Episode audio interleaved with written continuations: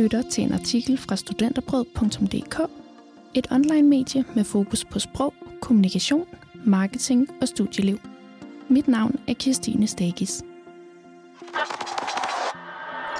Er det godt eller skidt at udføre en bjørnetjeneste?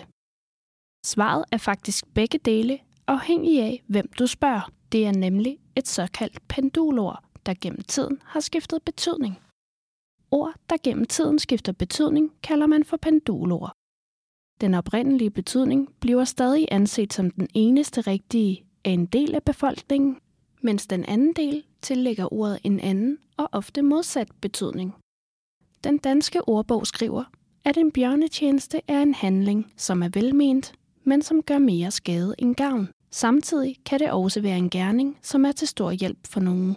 En bjørn er et rovdyr, som de fleste af os kun har set i dyreparker eller zoologiske haver. Så hvordan hænger en bjørn sammen med en tjeneste? Og er det godt eller dårligt at udføre en bjørnetjeneste? Brug af udtrykket. En bjørnetjeneste kommer fra en fabel fra midten af 1900-tallet. Fortællingen handler om en bjørn, der ville jage en flue væk med en sten fra sin hære, men i stedet kom til at slå ham ihjel med stenen. Udtrykket er derfor i sin oprindelse brugt om handlinger, der er gjort i den bedste mening, men som viser sig at gøre mere skade end gavn. Eksempel. Når nutidens forældre overforkæler deres børn, gør de dem og samfundet en bjørnetjeneste. I dag bruger mange udtrykket om en tjeneste, der er til stor gavn, især unge. Eksempel.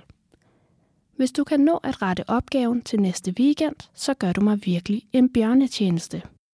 Det første eksempel bliver altså ofte set som den korrekte af den ældre befolkning, mens det andet eksempel er blevet udviklet af den yngre befolkning. Andre pendulord. Det er sket med mange ord gennem tiden. Eksempelvis har ordet forfordele ændret mening fra at betyde, at man får for lidt i forhold til, hvad man har krav på, til at betyde det modsatte, hvor man får mere end det, man har krav på. Ordet kommer fra det tyske Vervorteilen, der kommer af Verteil, som er fordel. Oversat betyder det, at man tager en fordel væk fra nogen. Men da man i det danske ord har trykt på første del i forfordele, er det ifølge sprognævnet ikke så underligt, at ordet skifter betydning. Ordet overhøre er også et pendulord, der kan betyde to ting. Det kan nemlig både indebære, at man undlader at høre efter, eller at man ved et tilfælde kommer til at lytte til en samtale, som ikke var ment til en. Pendulordernes betydning og opfattelsen af dem afhænger derfor af, hvem du spørger, fordi der findes en traditionel forståelse og en ny forståelse, som ofte er modsætninger. Du lyttede til en artikel fra studenterbrød.dk. Like, subscribe og del.